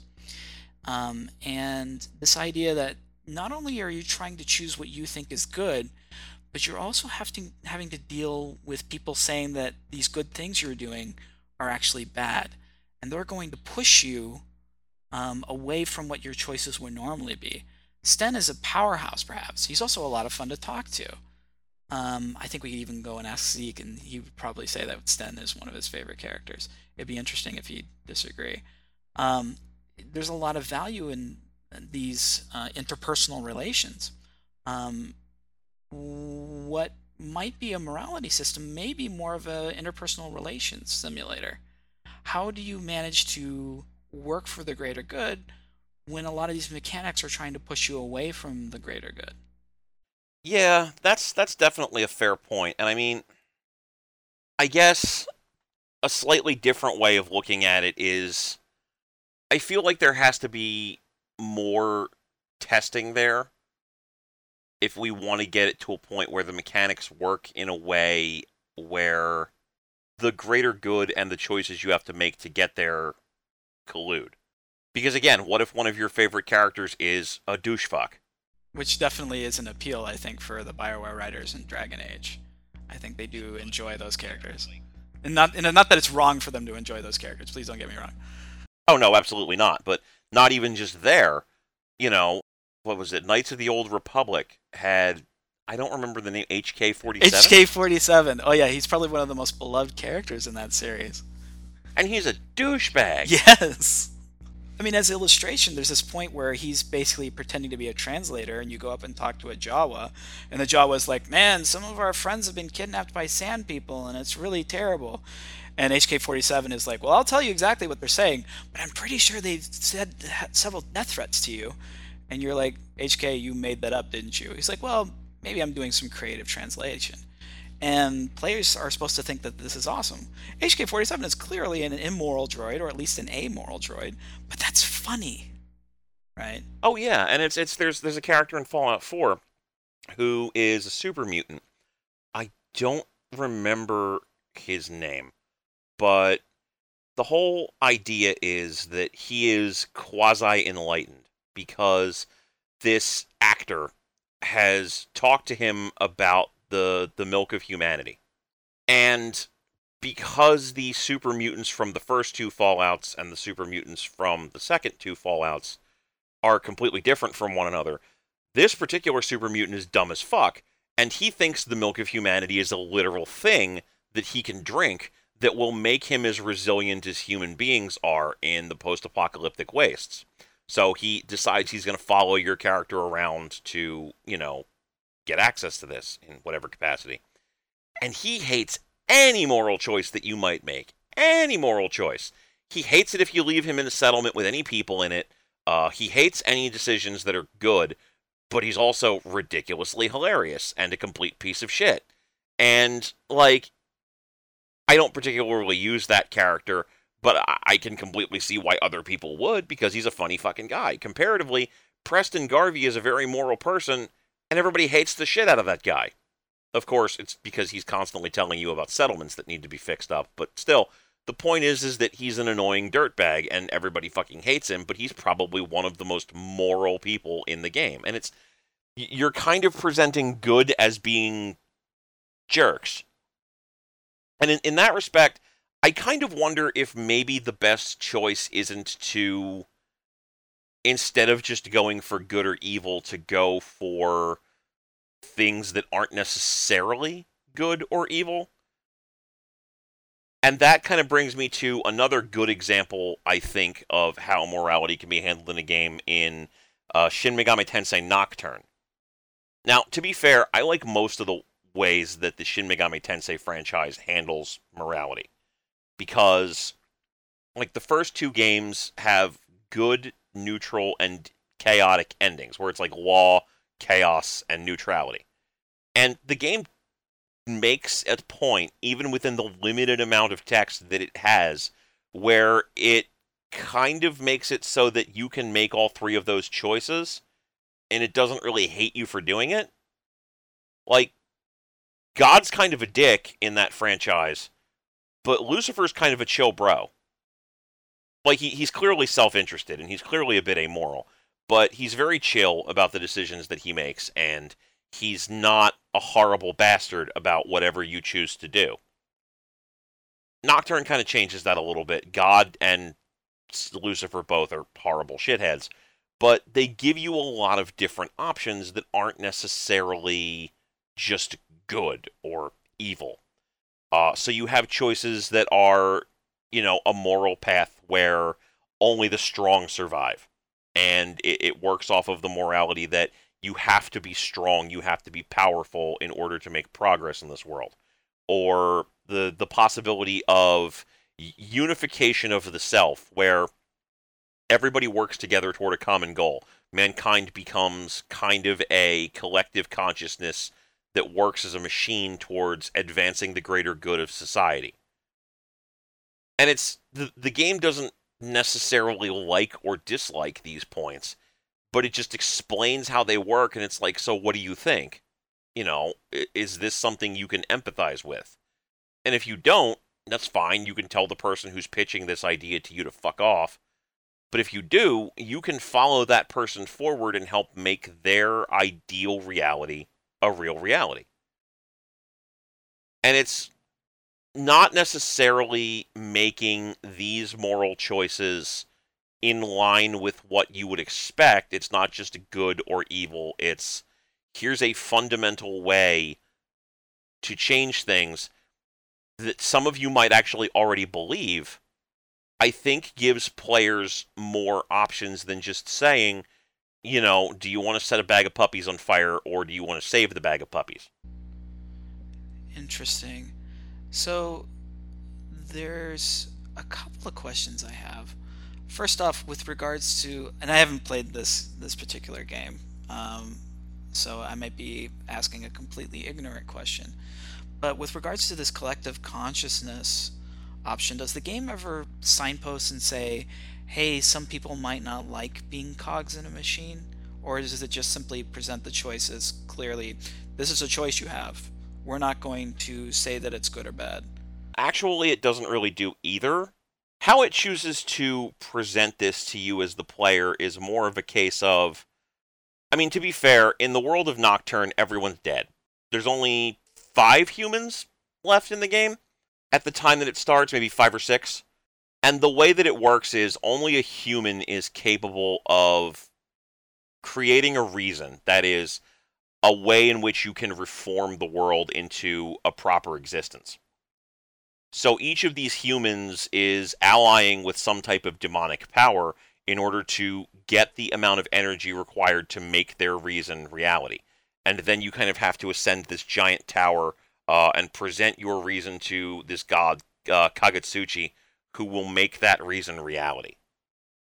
But the world is dead. At the beginning of the game, the world just kind of like gets blown up into this inverted sphere where the only thing that is left is a couple of humans who survived and demon kind your character is half human, half demon, the demi fiend. So you're not necessarily capable of formulating your own reason. So you kind of are at the whims of all of the people who want to come up with their own idea. Though if you if you go with the true neutrality route and you decide I just want to put the world back the way it was, you can subvert all of that. So because there are no humans left, the whoever reforms the world is going to kind of bring people back it doesn't really say what happened to them. Like there's a lot of spirits just kind of floating around. But I, I guess you could consider it similar to like the whole Evangelion thing, where they're all just kind of LCL or whatever the fuck. They're not there, but they're just kind of kicking around, like waiting, I guess. And however you remake the world, humanity will be forced into the yoke of doing what you have decided, whether they want to or not. Interesting. So, in the case of the we're all gears in the great machine mentality, everyone would kind of probably be overwritten and would just be forced into like this whole Locutus of Borg mentality where y- you just do. You don't have a choice, you just do. Yeah. And it's it's presented as it's presented as a reason that wants to advance humanity for the greater good, where instead of having all of these people constantly bickering and bitch fighting back and forth about shit and never getting anything done, you trade your individuality for progress. And it's not necessarily presented as good, but it's presented as listen, humanity sucks sometimes. Maybe don't we want to strip all of that away and just try to make progress? And in a certain light, even if you understand that morally it's wrong to rob people of their decision making capability, doesn't it kind of suck sometimes? You know, that we can't make progress as a society? and they want to hook you with that mentality and drag you in so that you might be willing to consider that path a viable path. Yeah, that's that's interesting because it brings me to my second question, and maybe there's a third beyond it. I wonder how that compares to the endings of some of the Deus Ex games, particularly the first game and the game which shall not be named, um, Invisible War, which I just named. The heavens have now fallen into the sea, and hell is frozen over. I'm sorry, world. I had to do it. But or uh, maybe the world could just get over the fact and accept that Invisible War was a perfectly fine game. Well, that is discussion for another time, which I also think would be an interesting discussion. But um, the uh, the the choices at the end of the Deus Ex games, um, and I'm I apologize to everyone for recapping them, um, are basically asking you to kind of play um, uh, a freshman level political science course, and I don't mean that as um, a knock against the Deus Ex games. Actually, it's quite positive, um, where they say, look, in the first game, you can like either destroy all the communications in the world and force humanity into what would be uh, a, a, new dark age, an age of city states, uh, democracy on a scale that is comprehensible to individual citizens. Um, or you can let the world go on as it kind of is, the world right now, which seems to be ruled by corporate interests, um, international banks, um, which are secretly controlled by the Illuminati. Or you can let all the communication systems uh, be run by this um, AI intelligence, um, which will basically do all the decision making for humans. Um, the game doesn't really cast judgment on you for picking one of these, but the characters within the game will say, look, that's a shitty decision because X, or that's a great decision because Y, right? Um, so, like, if you um, are talking to the leader of the Illuminati about why you should let the world go back to being ruled by the Illuminati, he says, look, there's such a thing as a compassionate conspiracy. We will walk alongside humanity and let them grow organically, but we're going to direct them into ways that ultimately benefits humanity. Um, whereas uh, the person advocating for the Dark Age is going to say, look, humanity is a lot better when it can comprehend what it's doing. Individual humans need to be able to engage in decision making, decision making that they can comprehend. It's a lot better if it's not being controlled by international organizations. Let communities be communities. Um, and then you know you got the obvious AI thing where it's like, look, human making decision um, is always sub- will always succumb to vices um, and ambition. Um, and AI should rule because it doesn't have ambition; it just has a set uh, moral compass that it follows. Um, so I'm wondering if if um, the Shin Megami uh, Tensei game is similar to that in that you will have characters within the game saying this is a good decision or this is a bad decision.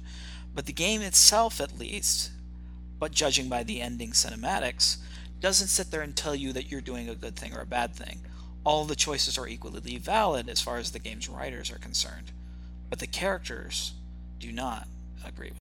The game actually has an interesting relationship with how it chooses to handle that. Um, this is probably the first of the SM, the core SMT titles, I should say, where you can kind of sort of feel that maybe there's some judgment leaking in. In one and two, there is really no judgment, and the game doesn't really seem to have an opinion one way or the other, and it will present all of the choices as valid. In the third game, the people who are proselytizing to you that their particular point of view is the correct one are mostly all assholes. So, making what might be a good decision into a very difficult one because the speaker is a terrible person. Yes, and, and in the beginning, like there's six choices that you can make. Three of those choices, well, two of those choices are made entirely by your own hand with nobody's input. There's the demonic ending where you say nuts to every possible decision and you defeat Kagutsuchi in battle and you just leave the world the way it is. At which point Satan kind of shows up and he's like, "Fuck, good job breaking it, hero," and then he bails out. Um, so you just leave the world as this reversed circled world where the demons live. The second choice is true neutrality, where you don't take anybody's opinion into account, but you ultimately decide through interactions with others, you know what? I would really rather that we just had everything go back the way it was supposed to. And nobody nobody likes this decision except for your teacher who saved your life in the first place. And the only reason she seems to particularly like it is because she boned everything up. Even when you get to the end, Kagutsuchi comments, What, you want to put the world back the way that it was? What the fuck is wrong with you? And then tries to kick your ass. The other four choices that you make, there are different proponents, but none of the people who are arguing for these decisions are great the the most positive of the endings insofar as how the people presenting it to you come across is the true demonic ending, which is you go through this group of many, many unified dungeons called the Kalpas. And once you get to a certain point, these like there's these two groups of characters, uh, both of which are attended to by a young woman in funeral garb. One is an old man in a wheelchair, the other is a young boy. and they've both kind of sort of been encouraging you to do whatever, but maybe consider going into the Kalpas, with the old man predominantly being the shepherd in this case. When you get to the very bottom, they explain to you, hey, listen, uh, just so you know, um, if you go to the bottom of this, uh, we would like it if you would come with us and do what we want. And if you come to the bottom of the Kalpas, we're going to take that as an implicit sign of consent which is the game telling you if you do this, you're going through this ending path. If you go all the way to the bottom, you you literally fight Lucifer. Lucifer is revealed to be both the young boy and the old man, and he's like, "Hey, thanks for coming all the way to the bottom here. Um, you have effectively decided that you want to help me kick God's ass." And he's pretty compelling when he explains why he wants you to do this shit. But it's fucking Lucifer, and he wants you to kick God's ass. So it's kind of, uh, you know, so you kind of know inherently that maybe that wasn't the best choice, but he's the most compelling out of the people you talk to. Of the other three people who are presenting their ideas, um, one of them is the guy who caused the world to end in the first place. And he's an egotist who thinks that unifying the world together into a machine is great. He presents himself as an egotist who thinks he's awesome and that nobody can outthink him. And he does you dirty by killing your teacher who, you know, you've been trying to help out through the whole game, presumably. One of them is your male best friend who kind of makes it apparent that he suffers from self esteem issues because nobody ever liked him as much as you. And he rationalizes that he would want a universe where everybody's own individual world is self contained.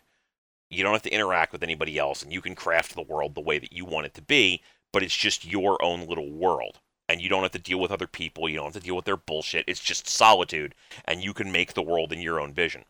And he does you dirty by killing the guy that's been helping you navigate this world through the whole experience up to that point. Finally, there's a female that you're you're both friends with who is, you know, deathly scared of being in this situation and just being useless and worthless and eventually decides that the only things that are worthwhile are you know strength, beauty, things like that, and like kind of has an objectivist viewpoint where only power, only strength in some capacity should be rewarded. And she ultimately does you dirty by killing the leader of the Manikins, who are this like group of mud people. And I, I, I mean that literally. Like they, they are the universe trying to recreate humans by forming them out of mud. So they don't they don't have the capability of traditional humans, and they shake a lot. They shake she, a lot. They shake a lot. Like they they they have like permanent epilepsy. It's it's very weird. But the one character, uh, who Futomimi, who is the leader of the Manikins, is as close to human as you're going to get, and he might have been able to have a proper reason and advance the Manikins' cause of peace and harmony but she kills him. So they all do something awful, and they all basically just kind of act like you should be grateful that I'm cluing you into this. This should be a thing you want to do.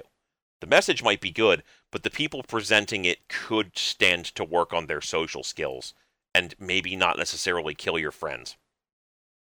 So it's I don't think the game is necessarily passing judgment because the demons all break into factions and they'll all talk about yeah, um, Lady Chiaki is great and she's awesome, or boo, Lady Chiaki, she sucks, fuck her.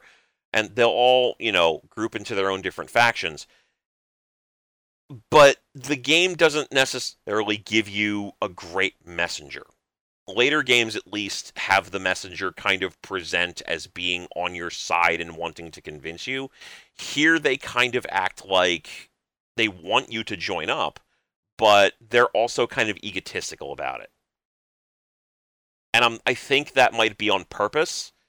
And it's interesting, but it's it's it's hard to know if the game wants you to think that these are viable 100% or if it wants you to realize that maybe these people are sound and fury, you know.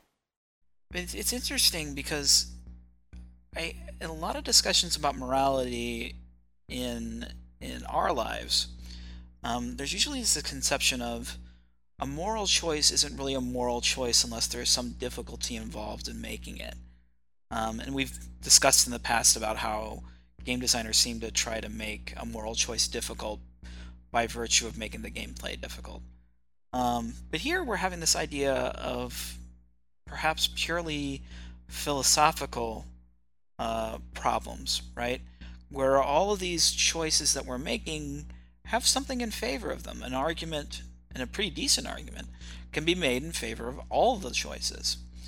Um, and through the characters in the game, uh, the game is also trying to argue against these choices, um, or at least with respect to its story layer, um, where the story is saying, "Hey, uh, here's why this is bad, and I'm the character who is going to tell you about that's bad, and if you do this, you're a bad person." And then there's another character that says, "No, if you do this thing, you're good, and you're a good person, and you should feel good for being a good person." Um, so it's it's it's it is kind of interesting uh, that a few of the games we've talked about um, are trying to encourage moral deliberation. Like it's not an ending that you just flip a coin on. It's not just something you do, um, but it's definitely something that they want you to ponder. They want you to measure it within yourself before you um, make the leap. Very rarely um, in these sorts of games do I find uh, players saying, "Oh no, man, this choice is easy." Now, of course, you'll get some smack talk down the road be like, you know, you plebs chose the Illuminati, but you didn't choose the master race Dark City or uh, Dark Age, right? In Deus Ex. Um, but I think on the whole, most players are going to say, no, this was this was actually difficult, um, to the point where I'm actually inclined to play through the game again, or at least from an earlier save, and see what the other endings do. What comes from these other endings? Um, because I want to see, I want to be able to use this game as maybe a laboratory for thinking, to try out things that I wouldn't be able to do in real life, things that I might be disinclined to do in real life. Um, and I, I, definitely think that games offer a there's a lot to say for games in uh, with respect to moral training.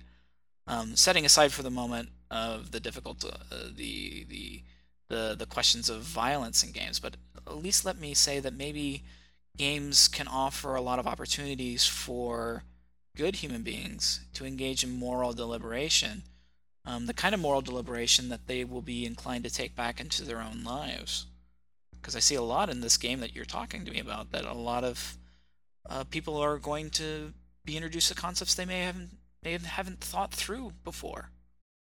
Yeah, and I think I think the one thing that kind of heartens me as far as moral choice goes is in how people kind of respond to these systems. Like to a certain extent, you can argue that responses have been bad for these sorts of things to certain degrees. Like Fallout 3 and Fallout 4 have greatly eclipsed Fallout 1 and 2 uh, in terms of overall sales, despite the fact that Fallout 1 and 2 are much more complex narratively.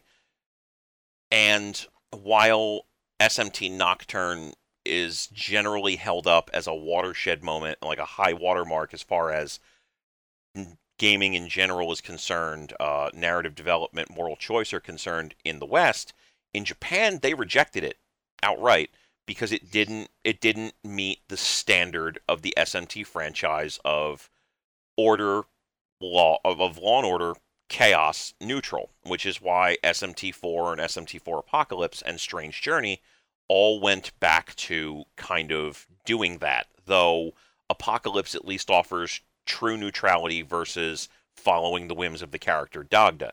So you've got some variation. But Nocturne they didn't like that one so much. So much so that a version called Maniax was released afterward that incorporated the Satan ending, the, the chaos ending uh, that had been left out. But I think the thing that's probably most heartening to me is, and again, I, I've said this before in other podcasts and it hasn't changed. I haven't played the game.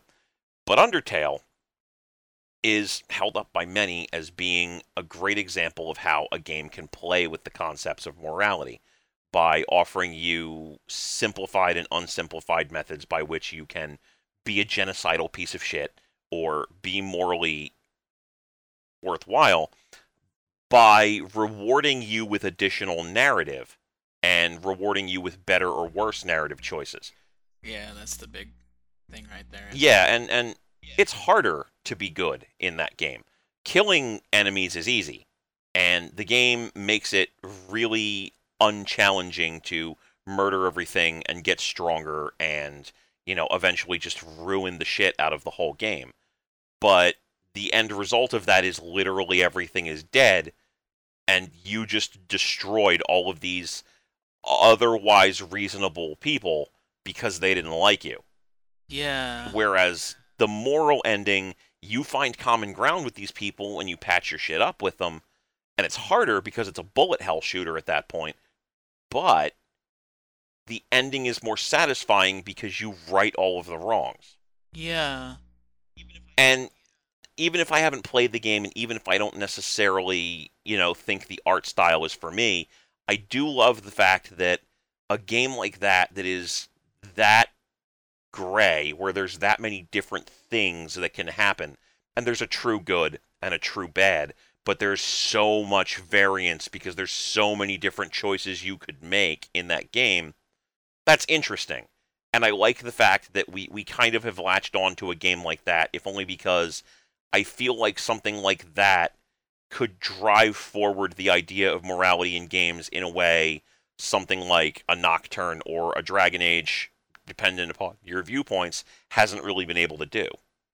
Yeah, I mean, there's, and I hopefully I remember this later, but there's, I think Undertale raises issues of authenticity in your moral choices.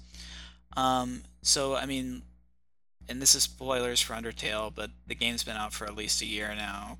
There's a statute of limitations on spoilers, in my opinion, um, and I think the statute is run. Uh, sorry in advance, nonetheless. But um, if you choose, you like you have those three choices. You can either do the neutral choice, where you maybe kill some people, um, or maybe don't do some side quests. You have the pacifist uh, choice, where you don't kill anybody ever, um, and you uh, also do some side quests. And then you have the genocide ending, um, where you kill everything in sight. You kill everything you can. Um, I think there's only one character you can't kill, who's like a shopkeeper. Um, what is interesting is that, um, at least personally, I found the genocide ending to be incredibly difficult. Um, bullet hell games, I hate bullet hell games, um, but I was willing to go through it for the purposes of Undertale, and I suffered through it for the pacifist run. Um, and it was difficult, don't get me wrong, and it earned the difficulty uh, was justified in the story payoffs, in my opinion. The genocide run, um, I would have to say the uh, Sans fight um, midway through the game is probably the most difficult fight I've ever played in video games. Um, I still haven't beaten it. Maybe someday I will. I don't think so. Um, I watched somebody else play it um, on Twitch, and this lady, she spent 8, 12 hours just doing that fight over and over and over again. Like, it was a Saturday. Um, I watched it in the morning. I was like, oh, that Sans fight, you're gonna have problems. And I came like I went out to get groceries and to go eat, um, and I came back fully expecting that that stream had ended. No, she was still going at it. Um, it is um, one of those legendary difficult fights. At least that year, it was one of the most difficult fights that uh, that came out. Um, and so I sometimes wonder if maybe Undertale plays into this idea that evil should be difficult. Um, the problem is that Undertale also has this thing where um, it plays into some of those old JRPG ideas that the story is your reward for getting through the gameplay. The gameplay was difficult. Here's your reward. You get more story. You get this nice cinematic scene. Um, Undertale kind of plays with that too. Um, you get the reward at the end of the game of seeing the resolution of all the characters' uh, plot lines. Um, you do the golden pacifist ending, and you get to see some incredible resolution of plot lines, and you get to see um, a pretty big revelation of what's been going on among the monsters here in the underground. Um, you know, why are they here? Why are they the way they are? The catch is, is you don't really get much explanation about, and I'm going off of my memory here, and I might be completely wrong, you don't get much explanation about um, what happens to the children. Why are these children falling down? Um, what happened to uh, the the child of the king and queen? of the of the monster kingdom. Like what happened to him? Where is he gone? Uh, what's the nature of this flower that seems really evil? Spoilers.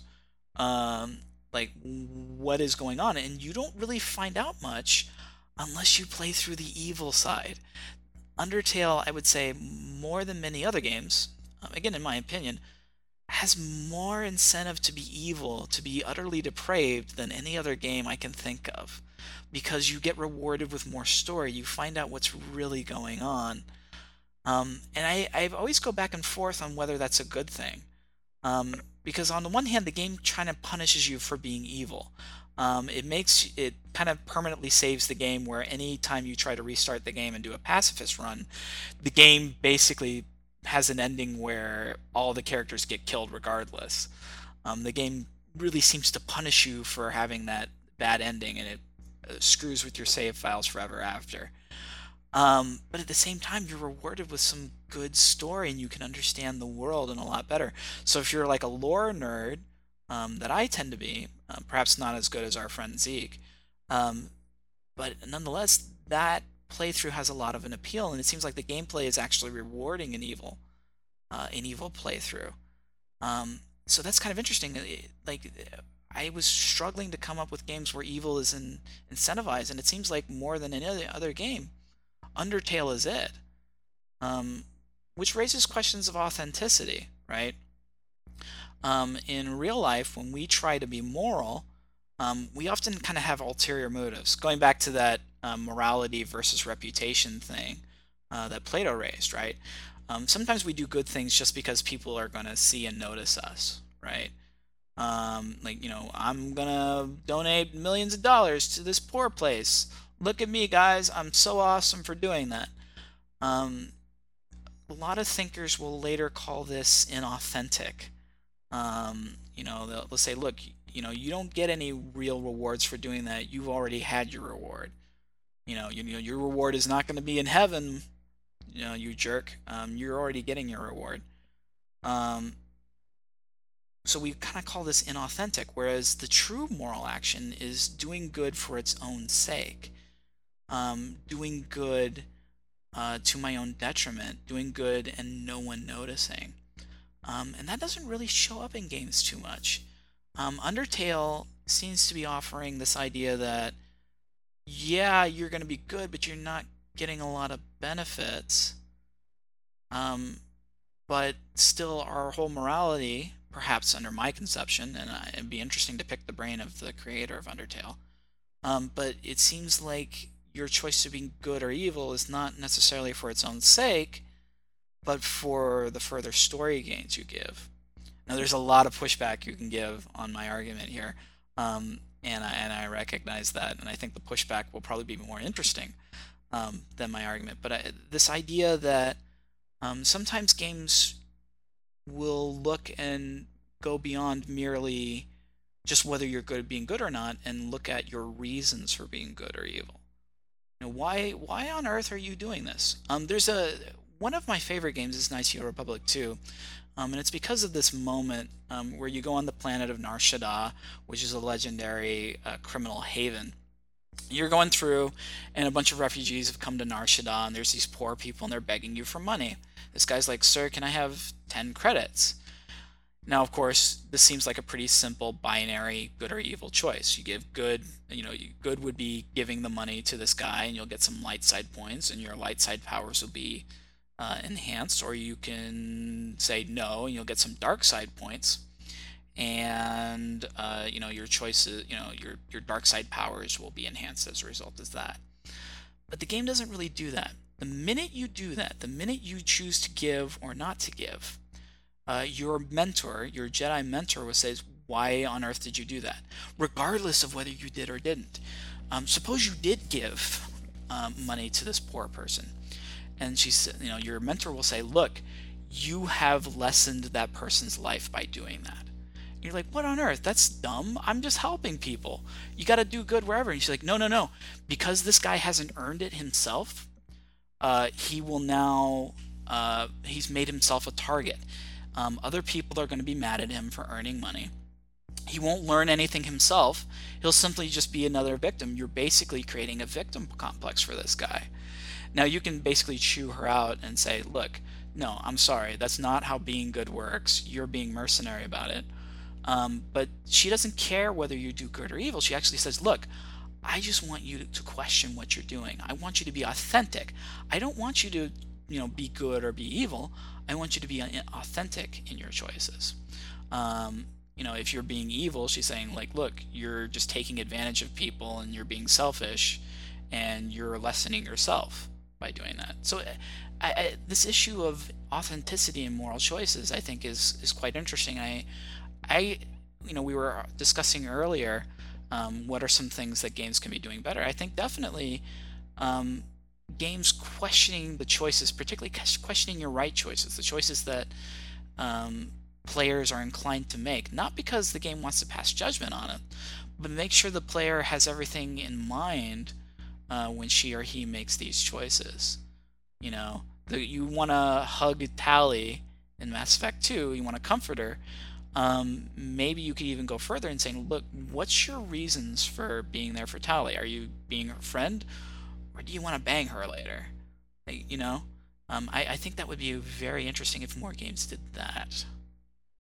I can definitely agree there, and I honestly think normally we'll come to the end of a conversation and we'll say that's about as far as we can go with that. But I think here that's actually a point where we can wrap up because that actually kind of leads into a separate conversation that could in and of itself easily, you know, spawn an hour to 2 hours worth of discussion.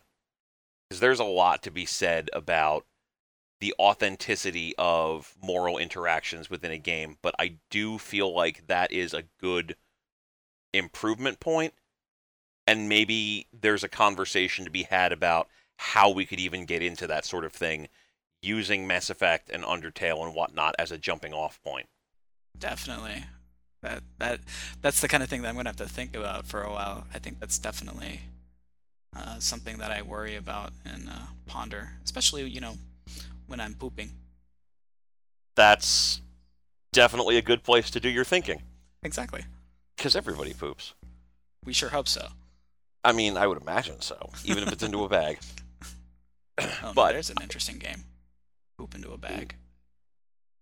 Oh my god. Um, and on that note, I do, I do, I do want to say that's a wrap for this week's episode. I do, I do want to say once again, thank you to Mr. Jack Quiches for joining me on this episode. I really do appreciate that you were able to dedicate the time here. Yeah, I enjoyed it, and uh, I'm sorry for rambling. Oh um, no, it's it's. I feel like this was a very informative discussion, and it's one of the first that we've had where it actually informed more involved later discussions, I think. So that's definitely of benefit, and it's something we're going to have to come back to. So yeah, no, if, and if anybody gets anything out of this, then I am profoundly, uh, profoundly thankful for that. Indeed. But if you liked what you listened to today, make sure that you like, subscribe, and comment. You can find us on SoundCloud, iTunes, Google Music, Stitcher, and basically anywhere else that hosts podcasts. Uh, if you want to follow along with us off the, outside of the podcast, uh, you can follow me on Twitter over at Mark B Writing and Facebook at Mark B Writing Home.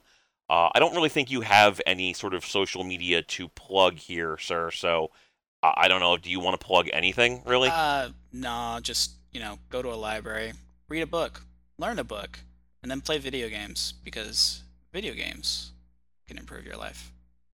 That's fair. Uh, but join us again next week when our topic would be why you should totally be able to bone Vivienne in Dragon Age Inquisition. On behalf of Mr. Quiches, this is Mark B saying, stay safe out there, junkers.